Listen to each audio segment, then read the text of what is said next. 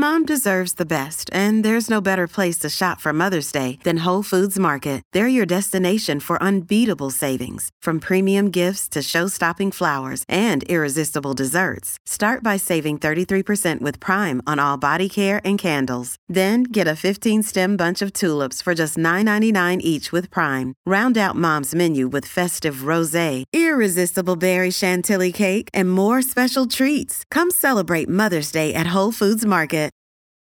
Families have a lot going on. Let Olly help manage the mental load with new cognitive help supplements for everyone 4 and up, like delicious Olly Focus Pops or Olly Mellow Pops for kids. And for parents, try 3 new Brainy Chews to help you focus, chill out, or get energized. Find these cognitive health buddies for the whole fam at olly.com. That's OLLY.com. These statements have not been evaluated by the Food and Drug Administration. This product is not intended to diagnose, treat, cure, or prevent any disease. With the Lucky Land Slots, you can get lucky just about anywhere. This is your captain speaking. We've got clear runway and the weather's fine, but we're just going to circle up here a while and get lucky. No, nothing like that. It's just these cash prizes add up quick. So I suggest you sit back, keep your tray table upright, and start getting lucky. Play for free at LuckyLandSlots.com. Are you feeling lucky? No purchase necessary. Void where prohibited by law. 18+ terms and conditions apply. See website for details. This is a Crowd podcast.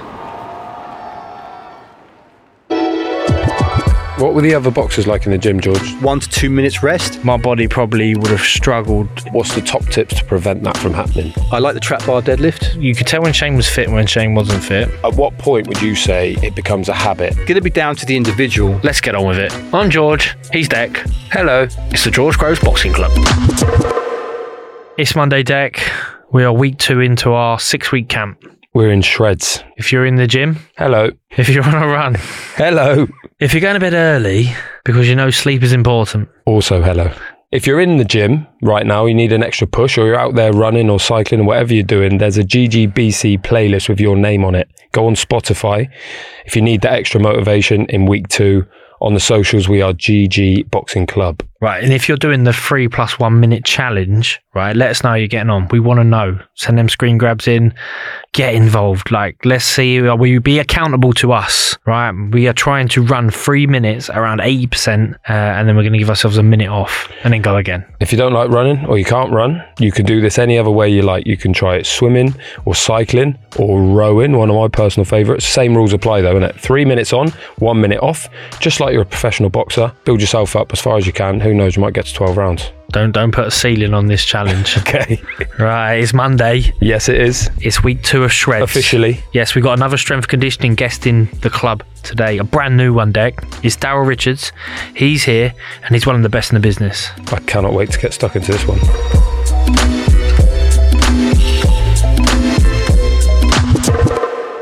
Daryl, what did you have for breakfast? So I had a smoothie for breakfast. I knew you was going to say that. That's how we know he's proper. Homemade smoothie? It was a homemade smoothie. What are we talking? So there was a few things to be fair. So amazing grass protein, which has greens added to it. Yep. Some coconut milk, a little bit of cinnamon, some cashew butter, banana, and then a scoop of like gluten-free oats, and just blend all that together. What we're really getting into here, Daryl, though, is strength training. And it's all part of our, well, it's January and we want to get fit. The general population attacking this might be hitting it too hard, getting 2 weeks in and going, I can't do this anymore. My body's falling apart. George doesn't have this problem though, do you? Because I don't do a lot of training, no. No, I'm actually into it, and I brought Daryl in today because Daryl is master of strength conditioning, but he's also talks about longevity and how to train safely and, you know, what gets you firing. But I'm passing over to Daryl. Daryl, you tell me. Yeah, well, I mean, the funny thing is I kind of slipped into that sort of side of things as a strength and conditioning coach because I realised how hard the training camps were. You know, I couldn't just keep loading these guys up with heavy weights all the time. And, you know, I was seeing that they were breaking down with injuries. You know, you guys train wickedly hard. I mean, you spar hard, you do your heavy, you know, your sprints, you do all your circuits and stuff as well. And I know no prisoners are taken on them. So I started to realize that, you know, commonalities in terms of breaking down with certain injuries, whether it was like shoulder, knees, low back. So I started to, you know, obviously kept the heavier strength stuff in there to a degree, like maybe 20, 20-30% of it. But I started to work a little bit more on like, okay, let's try and, you know, work on the prehab type stuff, you know, making sure their shoulders are strong, they got strong back, strong lower back, hips are strong, single leg strength because of the way they fight and split stance. And so, yeah, I think that was definitely in sort of back end of my time in S&C. That's where I gravitated towards for to try and help, you know, because at the end of the day, you pay to box, not to be in the gym. So anything that I can do to keep you in the ring healthy, I'm doing my job as far as I'm concerned. So that was the approach that I took. What was George like as a client, as an athlete that you were training? I just appreciated anyone that was like, always came to train, didn't moan. It was like, you know, I always respected with all the fighters that there was going to be those days where they're just like, you know, well, I knew they got a heavy spar tomorrow. Well, Shane would be like, they got to do legs tonight, but they got spar tomorrow. So I'd like, okay. So I'd always kind of just rein things in a little bit. But no, he always came to train. You always understood what was necessary to go into your camp to get the most out of it and put you in the best possible condition on fight night. So I never had any complaints working with George. How would you define strength training? Because it's quite a broad, vague term that people use a lot. How would you, as a practitioner, actually define the strength training in that term? Well, it's a great question. And really, it comes down to who we're talking about. Now, if we're talking about an athlete that needs to be strong, so, you know, a boxer, for example, having a good strength to weight ratio is going to be great because it's a weight related sport. You know, lifting heavy weights is going to be a benefit to that person. But if you're talking about someone that's maybe, you know, 70 years old, had a hip replacement, tiny little weights, maybe just sort of machine-based training, you know, maybe using bands and things like that. It's the other end of the spectrum. So it's a really broad spectrum. You know, you've got all the heavy weights on this side, and then you've got the kind of like the rehabby type stuff. But it is all strength training at the end of the day. Yeah. It's just, like I said, the loads are different depending on who you're working with, what their goal is. I'll be doing a strength session with Daryl where it's purely like 3 to 5 rep maximal stuff. So you need to have the significant rest in between them sets. You might only do 4 sets, 4 to 6 reps, and then you're having 3+ minutes rest in between. You go to the gym and you want a workout in an hour, and you want sort of a bit more bang for your buck. So I'll lift smaller weights so that I can decrease the rest periods in between. If you're doing like 3 to 5 reps, that's not burning a lot of calories, is it? No, but you're still going to have a metabolic effect from training. I mean, look, at the end of the day, they're not bodybuilders. So, you know, you're doing 10 to 12 rep max, which is the more hypertrophy, quote unquote, type rep ranges. It's going to be useless for someone like George because he doesn't want to put muscle on. So it's about getting strong, but not adding muscle, and also maintaining strength because they're shifting weight, you know. And that's the thing, you know, if I can say, you know, I'm training George for a 12-week camp. If I can maintain his strength levels from beginning of the camp to the end of the camp when he's maybe dropped 10 kilos or say, then that's a great strength increase in terms of his relative strength, you know, strength to weight ratio. Should everyone be doing a bit of strength training, would you say, Daryl? The way you got to look at it is that, you know, muscles protect your joints, protect your skeletal system. So the stronger your muscles are and the more conditioned they are, the more it protects your joints. And that is in itself for longevity. Now, of course, depending on who you are, how old you are and your injury history, you may not be needing to lift heavy stuff. You know, you may need to be doing lighter stuff and more, you know, machine-based training and stuff like that. But yeah, everyone can benefit from strength training. A lot of people do hit it hard in January. New year, new you, and you go in the gym and you hammer it for a week or two and then you fall off, you burn out. What's the top tips to prevent that from happening? So I think it's about being realistic about what you can handle, because like you said, everyone's like, they go from doing nothing to doing, right, I've put on too much weight, I've indulged too much over Christmas, I'm going to train 5 days a week. But they realise they've got a stressful family life, they've got a stressful job, and they burn out or get injured after 2 or 3 weeks, or they get sick because they can't, you know, they can't possibly keep that regime up. So I always say to people, like, what's the kind of the least amount you can hit? If you, like, for example, if you've gone from doing nothing, you say, right, I'm going to train twice a week. That's still twice a week that you wouldn't have done ordinarily. Anything else on top of that is a bonus. So you know what I mean. So just be realistic about what you can achieve, you know, and make sure that it's congruent with your lifestyle. You know, like I said, if you've got a stressful job, stressful family life, and you're sleeping 4 or 5 hours a night, you have to understand that your body can only tolerate so much. And of course, if you're over 40 years old, again, you can't recover the same way. So you've got to be realistic. And if you could be realistic, then you can plan something that's going to be, you know, have longevity for you. Now, we got our little challenge, which we've alluded to already, and it's up and running now. So we are... Quite literally. Yes. So we set running, but it's up to the listener what they want to do. But the parameters of it, we're going to make it boxing specific. We're doing 3 minutes on, 1 minute off. And then we're going to aim for 4 rounds as such. And then if you can do more, you can do more. I chose running because that's how boxers do. They do their running. They have to run. But they might be on the bike. They might be in the pool. They might be doing something else. And the running, maybe it might be on the track. It might be on the road. It might be on the treadmill, whatever it needs to be. If someone wants to start this new year now where we're at and they want to get fit, last year or the year before we've had 5K challenges and stuff like that, but this is our one where it's 3 minutes on, a minute rest. I used to love the minute rest deck. In all the training we did, that minute just gives you a mental break at some point. So when it's getting really hard or really grueling or just maybe even boring, you know, well, in 30 seconds time or a minute's time, I'm going to have a little rest and I'll go again. You can kind of dive into that a little bit more depending on how fit somebody is. Like we used to do, like sort of have that 3 minutes but have it as a sort of interval, so it could be like 30 on 30 off for 3 minutes and then just a minute complete rest. You know, if someone's fairly deconditioned, they could just do like 30 seconds jog, 30 second walk for 3 minutes, minute recovery. And if someone's fitter, you could do like 15 on 15 off. Within that 3 minutes you can play around with stuff depending on how fit or unfit somebody is. Let's talk about the time that you spent with Daryl, so Shane McGuigan sort of camp, back end of your career really. Like how much were you lifting? What was your strength? How did the strength sessions look during that phase of your career? So we used to do 2 sessions a week, me and Daryl. And we used to split one upper body, one lower body. That suited me for where I was in my career because other sessions took precedent and my body probably would have struggled if I did what I was doing earlier on in my career, which was a full body session twice a week. It depends on the phase of camp, but you might be doing some big compound lifts because you're trying to get some strength at the start of camp. Earlier on when you're younger, and I think when you're fresher and you maybe not doing as many punching sessions, or the punching sessions are not as intense, or you're not training for a 12-round fight, so the sessions could be shorter. You can get away with putting more in, really, in the strength setup. You start getting closer to the fight, Daryl, you'll do like more power stuff. What constitutes less? But let's say I'll pass over to Daryl. What constitutes as more power stuff? When George says that, what does that mean? Well, so it just means faster stuff. So like could be med ball slams, jumps, broad jumps, anything that's, you know, the heavy lifting is obviously the intent is to be fast, but you're lifting heavy stuff, whereas the actual power stuff is more like body weight, like it could be jumps, like I said, it could be med ball throws, stuff that is actually explosive and fast. So that's, you know, and we would gradually kind of just start to bring that in middle of the camp, and then towards the end of the camp, it would almost be like primarily that with some strength stuff. But as George said, you know, the first 2-3 weeks of a camp might actually, we did do full body stuff just because it's bigger caloric expenditure. You know, when they first come into camp, you know, burning some calories quickly, get the weight coming down, and then 2 or 3 weeks, then we'd go to sort of upper body, lower body, and then maybe a couple of blocks where we would do strength work, where it would be like down to sort of 5 reps or so.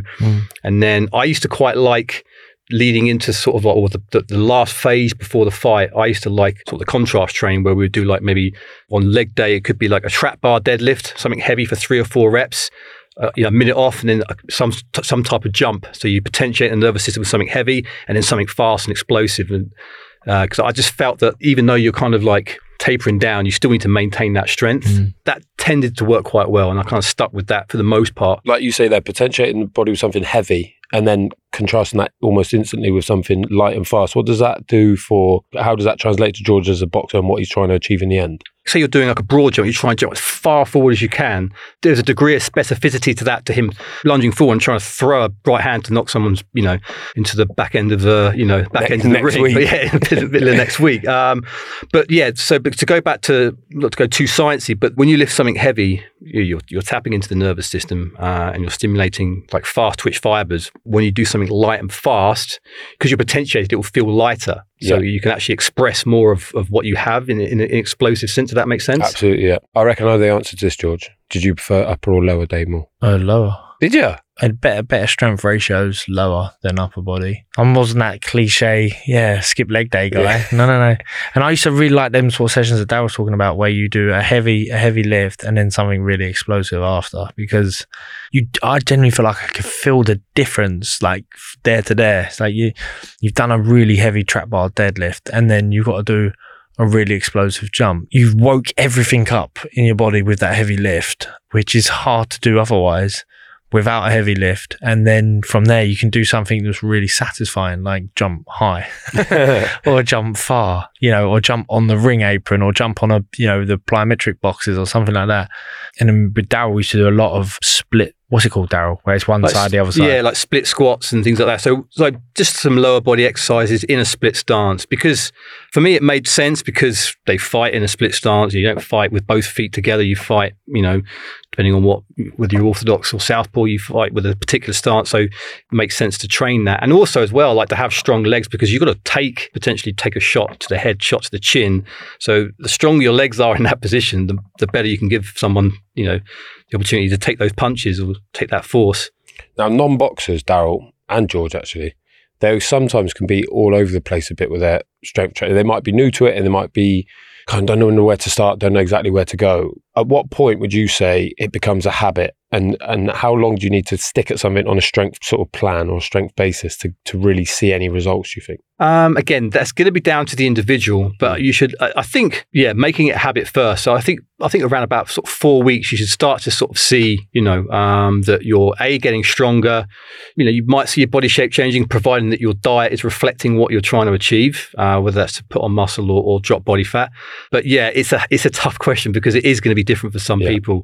It's not the answer everyone wants to hear, but it's never like a linear. You know, you probably saw that. You'd be like, your weight might have, you know, you train wickedly hard, but you're like, oh, weight's not gone down. All of a sudden, you'll drop 2 kilos. Oh, and it just gives you that, okay, this is going in the right direction. But it's never just a, you know, nice linear. It'd be great if it was, but it's not always the case. How quickly, George, were you seeing those changes in a camp? I used to have like a 3-day turnaround where, like, if I did a circuit, so this was maybe like a little bit aerobic, anaerobic, something, not necessarily directly strength, because, you know, they're making strength gains like at the top end is, you know, you might just plateau. Do you know what I mean? But if I did like a hard run or a circuit, you'd take 3 days to feel the benefit.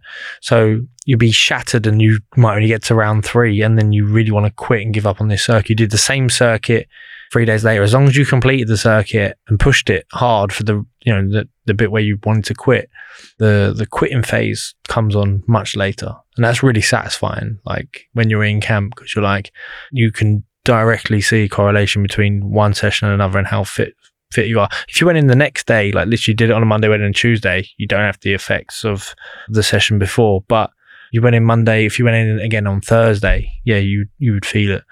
And sometimes the short, sharp sessions, like the sprint sessions, they'd be the ones that you could really sort of notice a difference in. But that might just be when it's more, less strength, more conditioning, Daryl. I'm not sure. What's the difference? Slightly arbitrary. The, you know, the history behind how it became strength and conditioning. They just, I don't know, it was like a conference one day and they just kind of went, oh yeah, strength and conditioning. It just, that was the term they gave it.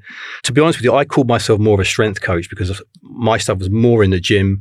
I know Shane used to take a lot of the circuits because he liked taking them to punish these poor individuals. But I think what a great thing about strength and conditioning was it provides an opportunity, you know, to work on specific stuff that you won't get from the other aspects of training, you know, sparring, running, circuits, you know, and again, the things that common injury sites are, things like shoulders, you know, low back, could be knees. So if you can throw in that stuff and use that sessions to work on that, then, you know, it's time well spent. Picking up weights is rewarding in some way, you know, and even when you're getting down to the specifics of the smaller muscle groups, and Daryl used to do a lot of the shoulder works with me and other little work in the smaller muscle groups, but I would loved it all the same, you know, and you know, I wouldn't be doing it before as a warm up for sparring because that feels like it's boring, but when it was like you do it during this session, it's part of your strength session, I used to really enjoy it because it's quite fascinating really when you realise here's an exercise that will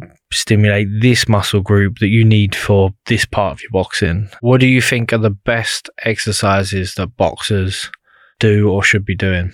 I do like split squats just because, again, I like the specificity of it towards fighting. So these split squats where the knee's going over the toe or are you just going up and down? There's different ways you can do a split squat. You can just kind of have somebody in a split stance and just, yeah, go straight up and down. I don't mind a little bit of traveling forward, you know, with that front knee, you can go over the toe a little bit. If they've got the ankle range of motion to get there, that's fine. I like the trap bar deadlift, because there is a, you know, a need to kind of lift something heavy for that total body strength. And for me, it's the safer. I would rather have somebody lifting a trap bar than doing a heavy deadlift or a barbell back squat. You can easily modify it, put it up on blocks, so they're not, depending on what their range of motion is like, to make it safe for them. So for me, we did it with you. Yeah. So yeah, for lower body, I like that. I quite like the floor press. So floor press, for those who don't know, you're on your back on the floor. Yeah. As opposed to being on a bench where your elbows can go sort of beyond your chest and back. Why is the floor press good for boxers, do you reckon? For me, it takes a bit of the sting off the shoulders because you're not going all the way down. And I like the fact that you get to a bit of a dead stop and then they have to generate force off the floor, which again, I quite like from the terms of the fact that, throwing a punch. I mean, it's not totally specific, but that was a kind of the approach, the mindset that I had behind it. But just safety, if I can use a safer variation and still get a decent response for them, then I will always go for that for safety. Is that more tricep because your triceps are on the floor now? Is it using triceps more than shoulders? Well, that comes down to hand position. Now we're going to get into biomechanics. Let's go. We love it. Come on. So, for example, now with that kind of grip there, okay. So the hand is here. Palm facing, that palm's parallel with the shoulders. Yeah. So wrist in front of the elbow. So if you've got your hands out wider, then you've actually created more distance from the hand there to the pec. So you're going to get some pec involvement. Now, obviously, if you bring your hands a little bit closer together, now, of course, you actually reduce the moment arms to the chest, but you've got the weight going straight through the arms and the shoulders. So now you're going to get, with a closer grip, you're going to get a little bit more direct tricep and shoulder and less chest. Does that make sense? Yes. How important is leg strength to punch power? Yeah, I think it's important. Now, I do admittedly buy into the sort of the notion that punches a lot of punches are born. Like, I'm sure before George lifted any weights, you could still punch hard.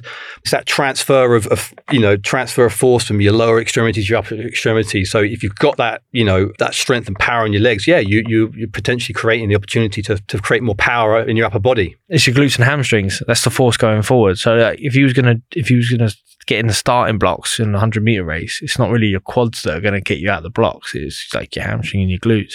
If you want to push back away from the guy and generate power going away from your opponent, it's your quads that are springing you back, whereas it's your hamstring and glutes that are pushing you forward. And everyone's got the potential to punch much harder than they currently do.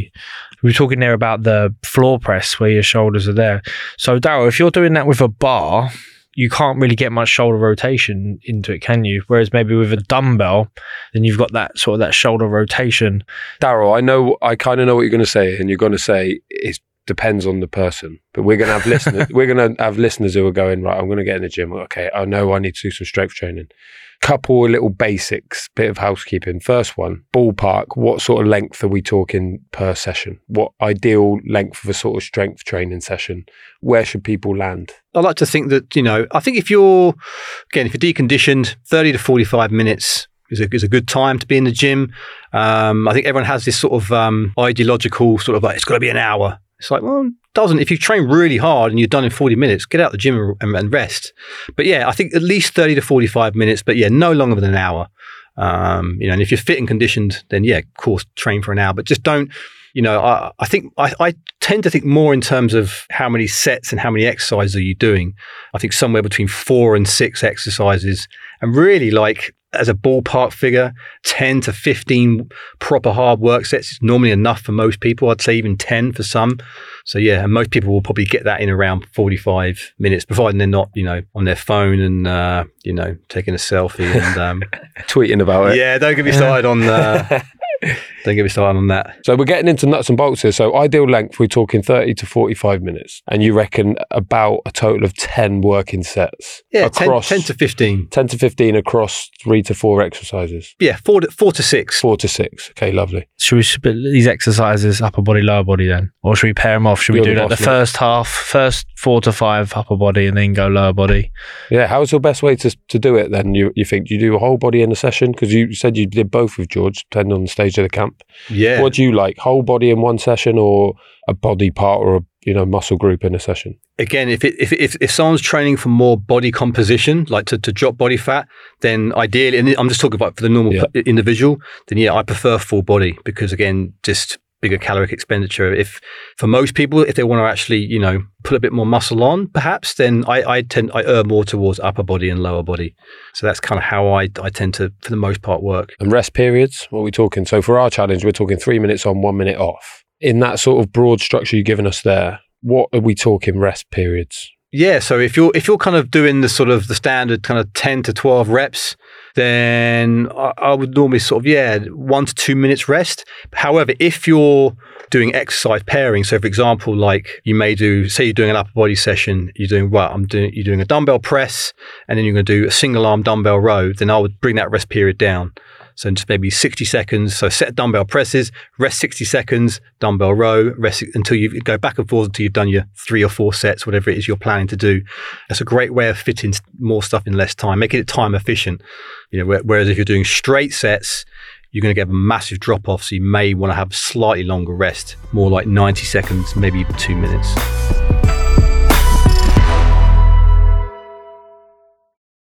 Lucky Land Casino, asking people, what's the weirdest place you've gotten lucky? Lucky? In line at the deli, I guess? Aha, in my dentist's office. More than once, actually. Do I have to say? Yes, you do. In the car, before my kids' PTA meeting. Really? Yes. Excuse me, what's the weirdest place you've gotten lucky? I never win and tell. Well, there you have it. You can get lucky anywhere, playing at LuckyLandSlots.com. Play for free right now. Are you feeling lucky? No purchase necessary. Void where prohibited by law. 18+. Terms and conditions apply. See website for details.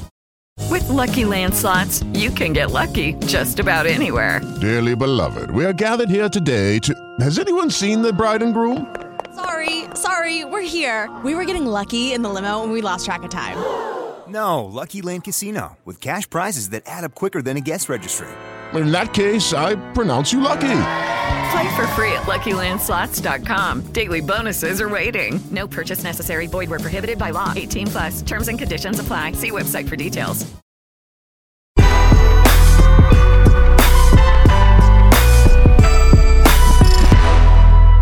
What were the other boxes like in the gym, George, throughout your career in terms of S&C? Were people like it or were people moaning? I'm not sure, because lots of time you did the S&C you did the strength sessions on your own, you know. The conditioning ones, you'd all jam in together and do the circuits together. Sometimes you go to the track and do the track together, or would you go out for a little run. So I'm thinking back when we was at Shane's gym, you could tell when Shane was fit and when Shane wasn't fit. If he was fit, then it was like long runs, like, cause he's a pretty natural runner. But if he wasn't fit, there was a period where I was with him where he wasn't so fit. You'd shy away from them long runs a little bit. Any good moaners? To be honest, mate, if you can't think of the moaner, you were the moaner. Yeah, that's what I'm thinking. No, I was stoic. I showed no emotion. So, like, I'll be doing the circuit, and as long as I'd sit on everyone's shoulder and then just save it for the last round and then go all in last round. Because you'd be keeping score. Like, we used to have a curved treadmill. So, it'd be say we're doing 30 seconds on, 30 seconds off, and then you're going round 6 exercises. So, each person's going to go on there once, and you can see what their score is and whether it be... I can't remember how they calculated the time or the distance, or was it just something else? But say you got like 17 or 1.8 or whatever it was. You're like, okay, you don't want to go first because you don't want to set the bar, and everyone they just know they got to achieve it. So you want to kind of finish on the curve maybe, but you're a bit more tired because you've done the whole other exercise. So it was a lot of mastery involved, Darryl, I'll tell you that. But yeah, I'd always save it for the last round, just smash them all up on the last round and finish on top. So there was a period I was training on my own for a while. I was training with Paddy Fitzpatrick. So you were the only boxer at that point in that gym? So sometimes he would bring in some of his amateur lads who just turned. Yeah, so Luke would be in and that. But a lot of the time I was training on my own. I just find it quite exhausting sitting in the gym and watching the other guys train. I mean, you're in the gym all day, every day, Daryl. So I don't know, when do you get your training in? Did you get it in first thing? I always try to get it in first thing. I agree. Is there any science behind when you should train? Because that's always a question, isn't it? But is it more just about when you like it, when you can fit it in? There is some merit. I know that like testosterone levels will be, I believe, are slightly higher in the morning. So some people, you know, I got to admit, like I do prefer training in the morning. It just works best. I'm a morning person. Like I can get up. You know, I'm a sort of 5 a.m. up person. So for me, I enjoy training in the morning, but some people are night owls. So they're best 6, 7 o'clock in the evening. So there is a bit of an individual element to that as well. But personally, for most people, I think if you can, morning time's going to be a little bit better. I think from a habit perspective as well, you feel good once you've trained. You go, oh, great. That's that out of the way. I can attack the rest of the day. Feel good about myself. How about you, Dag? When do you train? I think I prefer the mornings. Problem is when it gets late, you start making excuses, don't you? I'm thinking, I'm looking at the time thinking, no, I'm not going to be able to sleep properly otherwise. And you're right, you get it done in the morning. It's a box ticked and you can just get on with it then. You feel better for the rest of the day. You've already done 45 minutes on the line bike. Yeah, I've done... You've done your exercise for the day. 7 laps of Hyde Park. Yeah.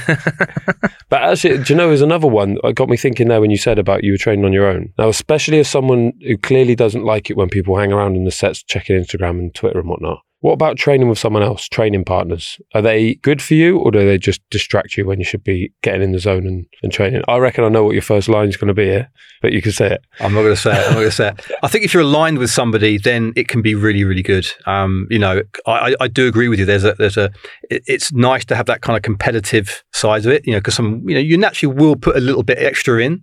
I don't care who you are and how hard you think you train by yourself. You will always train a little bit harder if you've got somebody there with you. And I think if they're at the same sort of level and you've got the same sort of goal, then I think that's great. That being said, I think you should be able to motivate yourself. It's good to develop the skill of motivating yourself to train. But no, I'm all for training with people. But it can be infuriating if you're training with someone that's, you know, constantly annoying. Coming to the gym late, you know, because if you're the sort of person that's there 10 minutes early and they're always 10 minutes late, you know, and so as long as you're kind of aligned with a lot of stuff, then I think it works really well. Daryl, what's your favourite thing to do in the gym? What's your favourite exercise? What's your favourite bit of kit? Not necessarily for your fighters, but for you. As I'm sort of unfortunately not 25 anymore, so I've kind of moved away from the heavy squats and the deadlifts, or heavy for me anyway. I really enjoy, for leg training, I really enjoy there's a machine called the glute drives. It's like a hip thrust kind of machine. You can't make eye contact with anyone when you're on there. No. Definitely can't. And the gym that I train at is facing the wall, which is great. So perfect. Yeah. I could just, you know. I've seen that one. It's got flowers on it, hasn't it? So it's, for me, I've had, because I've had back problems. So for me, the stronger my posterior chain is and glutes and hips are, for me, it tends to, keep me moving better. So, but I've gravitated a lot more towards machines. I like a good leg extension, leg curl as well. Certain leg presses. Yeah, I'm exploring a lot of different things at the moment. I used to be a very, very heavy sort of free weight. You've always got to do chins and dumbbell presses and squats, and I still do those, but less so. I don't, I'm not married to any particular exercise anymore. So I like to explore a lot of different stuff in the gym these days. Have you noticed any bits of kit in the gym that is getting neglected when actually it's a really good bit of kit that people are overlooking? I think we had this conversation. I'm a huge fan of the hip adductor machine. So I know that one. When you sit there. Also flowery, that one. I like that. Don't start looking at anyone on that either. Do you know what though? Especially for a boxer, strong adductors. I mean, just for anyone, if you've got, strong adductors, it's going to strong hips, going to help your stability through your lower body, but transferring force from your lower extremities, your upper extremities, these muscles, they're huge muscles inside your thigh, and they're really important. So I would have loved, if I could, if I did my time again in boxing, I would have loved to have had access to loads of different, it's something I ponder sometimes, if I could go back and do it again, what I would do differently, and the equipment I'd love to have, and the adductor machine is one of them. I'm off on a tangent there, but I am incredibly weak on that machine. I mean, I do jump on it. When else do you use it in your everyday life? Really, your adductor system? No, but in boxing, it is your braking muscles. So if you're gonna punch through the target with the right hand, right? You need something to stop you dragging your leg through and crossing your legs, right? It's the adductors, the inner thigh. They're the braking muscle. They're the ones that they've got to be super strong to stop you losing your back leg. And the same when you're punching from your left side, that's the braking muscle to keep your feet engaged in the floor. Because as soon as your feet are up and about, then obviously you're losing your foundation, you're losing all your power. So they're vitally important. Those machines feel like they're parodied slightly. I mean, I just have, but they are that one, the adductor and the abductor one, with the ones where your legs are open or they're closed. They are sort of seen. Totally. I remember when I first started to use them, and I used to actually use the adductor machine before I'd go in and do some squats after. It was a night and day difference between how I would squat before and after. Really? I just felt so much better. Top tip. Because it's that, in a squat, it's these muscles that actually help drive you out of that bottom position. I just found that once these were engaged and switched on and potentiated, I was much stronger, or I felt more stable when I was squatting. I got a few looks from some of the guys who were like, what is this lad doing? Their jaws dropped when you was squatting 350 kilo, weren't they? And they went back to their Candy Crush. Yes. Definitely wasn't squatting them kind of weights. Anyone that knows me will know that, so I'm not even going to try and lie. What about, Daryl, press-ups, sit-ups, things like that? still have a role to play, do you think? And do you think when our listeners or whoever is outside of their two sessions or their gym, their strength sessions, that sort of stuff at home, is it, because we see it a lot with boxers, don't we? And we certainly did a lot of it in lockdown and whatnot. Still a role to play? Definitely. There's so many different variations of push-ups and floor-based ab and core exercise that you can do. There's a lot you can do with minimal equipment. And I really got back into that kind of training. I had no choice during the lockdown when there were no gyms open. So there's never really an excuse. It's just, again, if you can motivate yourself to train at home, then there's a lot you can do. Like, you're in the boxing gym and they don't have all the equipment, they don't have the money for it, and even if they did, they wouldn't have 30 abductor machines and adductor machines that you could all jump on and do your circuit with. So the old spit and sawdust exercises, they are good for you, really good for you. And when you get older, you can branch out into some real clever stuff with Daryl. Daniel Dubois claims that he once broke the world record for press-ups when he was 8. And now look at him. Well, you say he claimed. Have you not verified it? Mate, I remember when he told me this in an interview, and I obviously scoured everything I could find that might have Daniel Dubois as the record holder for press. There's obviously no record of it whatsoever. So I'm just believing it. But he told the BBC as well. Yeah, so, I wouldn't argue. I mean, we can keep it on here. I mean, it's not incriminating anyway. I believe him personally. I do as well. Did he give you a number? Can you remember the number? Like thousands. It was like for 8 hours long or something like that. Oh, yeah. So when we get him in here, when we get him in the club, we'll have to just get him to do press-ups. You could have a challenge against him. That's why he hits so hard. Dazzler's right into his music. Yeah, I think this could be good. This is it. So what we do is we asked our guests each week to come up with a song that would be, for you, maybe a hypothetical ring walk. I don't know if you've already had a secret white collar fight somewhere. Or your gym banger. Your go-to song when you're in the gym, you got one more set left and you're like, yeah, I need this. I need a push here. What are you going for? There's a few, but the one that jumps out at me straight away is a song called McFearless by Kings of Leon. Yes. That's a banger. I used to play the drum, so it's got a great drumming intro. So yeah, I'm all over that. Straight in. Have we got any Kings of Leon on there? No, but not many. No, easily can be many. They're underrepresented on that playlist until now. What are you up to these days, Daryl? Is anything you need to tell us about? Where can we find more information on you? What you plug in? Have you got anything? On Instagram at DBR Training. I'm still working in the London area. But yeah, more now with the sort of the 40-plus population is my niche these days. Well, I'll be in there soon. Just got another nearly there. Few 6 years to go, and I'll reserve a spot for you. Yes, please do, mate. Have you started a line of your own adductor machines yet? No, because I can foresee queues at all adductor machines in every gym up and down the country now. Yes, and if you get in early, you're going to get massive strength gains and then batter all your mates and you'll be top of the pile. Yeah. So yeah, it's a great shout. Mighty adductors. Cheers, Daryl. Lovely, Daryl. Thanks, mate. And if you want more from us, go and follow at GG Boxing Club on Instagram and Twitter. What do you make of that episode then, Deck? That one was weighty. He's still pumped for this Shred. I'm so pumped, literally. Yes. Yeah. No, it was really good. He's a really good soul, very knowledgeable. I'm so happy to have him in the club. If you haven't already as well, you've got to go and check out Shreds Week 1, which was with Ben Carraway as well.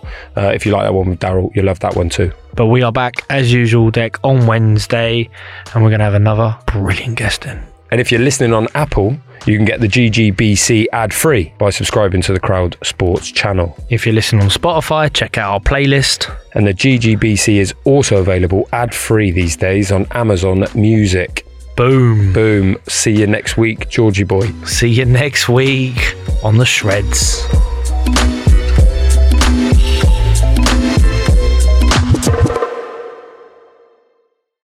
Lucky Land Slots, you can get lucky just about anywhere. Dearly beloved, we are gathered here today to... Has anyone seen the bride and groom? Sorry, we're here. We were getting lucky in the limo and we lost track of time. No, Lucky Land Casino, with cash prizes that add up quicker than a guest registry. In that case, I pronounce you lucky. Play for free at LuckyLandSlots.com. Daily bonuses are waiting. No purchase necessary. Void where prohibited by law. 18+. Terms and conditions apply. See website for details.